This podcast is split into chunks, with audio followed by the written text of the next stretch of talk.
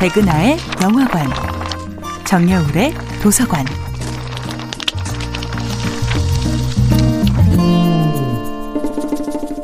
안녕하세요. 여러분들과 쉽고 재미있는 영화 이야기를 나누고 있는 배우 연구소 소장 백은하입니다.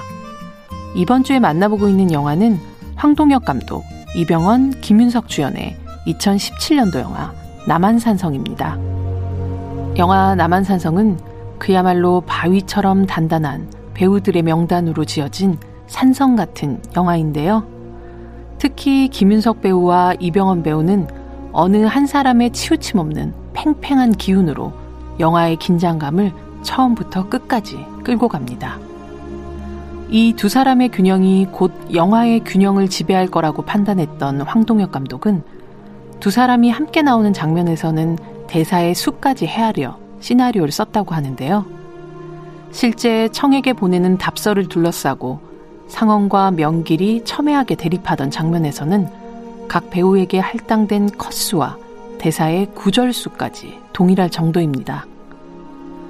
황동혁 감독은 추격자에서 김윤석이 보여준 집요한 동시에 피해자를 향해 보여주었던 인간적인 눈빛을 기억해 김상원 역을 제안했다고 하죠. 또한 밀정에서 독립군 대장 정채산으로 짧지만 강력한 등장을 보여주었던 이병헌의 강력한 설득의 목소리에 최명길 역을 확신했다고 하고요. 가장 어렵게 캐스팅된 배우는 인조 역의 박해일 배우였는데요.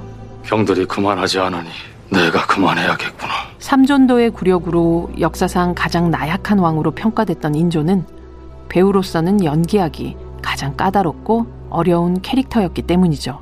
예를 들어 백성들에게 나눠주는 음식을 아껴서 오래 먹이되 너무 아끼지는 말아라 같은 모순적인 임금의 말이 우스꽝스럽거나 바보같이 들리지 않기란 힘든 일입니다.